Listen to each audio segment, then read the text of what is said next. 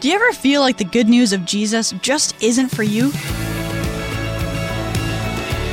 Hey, it's Emily Tenter, and this is Unlocked, your daily key to unlocking God's Word in your life. Today we're looking at the book of Romans, which, if you ever aren't sure what book of the Bible to read during your daily devotions, Romans is a great one. And maybe after today's devotion, you'll see why. Today's story is called Romans Good News for Everyone, and it was written by Abby Siona. No matter where you are in your faith, the book of Romans offers an amazing explanation of the foundations of Christianity. The core truths of knowing and following Jesus are life changing. Romans is a letter written by the Apostle Paul to Christians in Rome.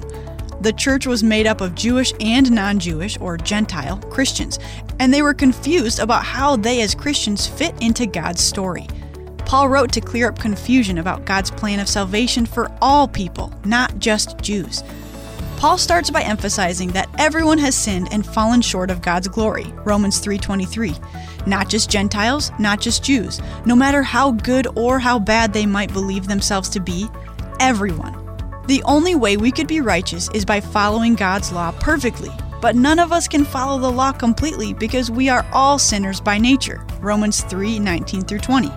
The great news Jesus, the Son of God, the only one who could follow the law perfectly, came to live among us, die the death we all deserved, and raised to life, defeating sin, death, and brokenness forever.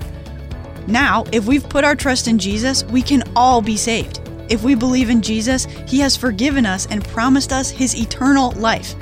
It doesn't matter who we are or what we've done, God extends this amazing gift to every one of us. Yes, there will be difficult times as a Christian. We will face temptation, persecution, and hardships. But God is working all things for good, and our present sufferings are nothing when compared to the hope we have in Jesus. Romans 8 18 through 39.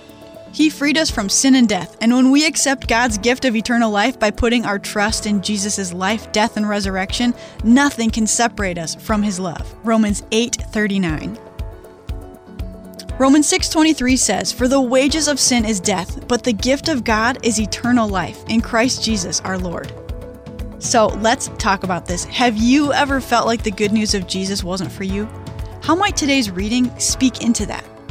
If you have questions about anything we've talked about today, who's a trusted Christian in your life that you could talk to? Maybe a pastor, parent, teacher, or friend. What difficulties are you facing today? And how might the hope that Jesus offers give you comfort?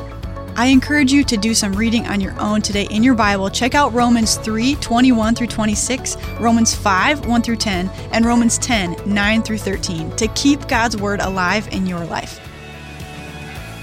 Thanks so much for being here today for this episode of Unlocked. Do you have a younger sibling? Then check out our Keys for Kids devotional. Like Unlocked, but geared towards kids, we have an awesome summer reading program they can check out next year and an just like this one where they can listen to their devotions each day and spend some time in God's Word. Okay, that's it for me. Until next time, I'm Emily, encouraging you to live your life unlocked, opening the door to God in your life.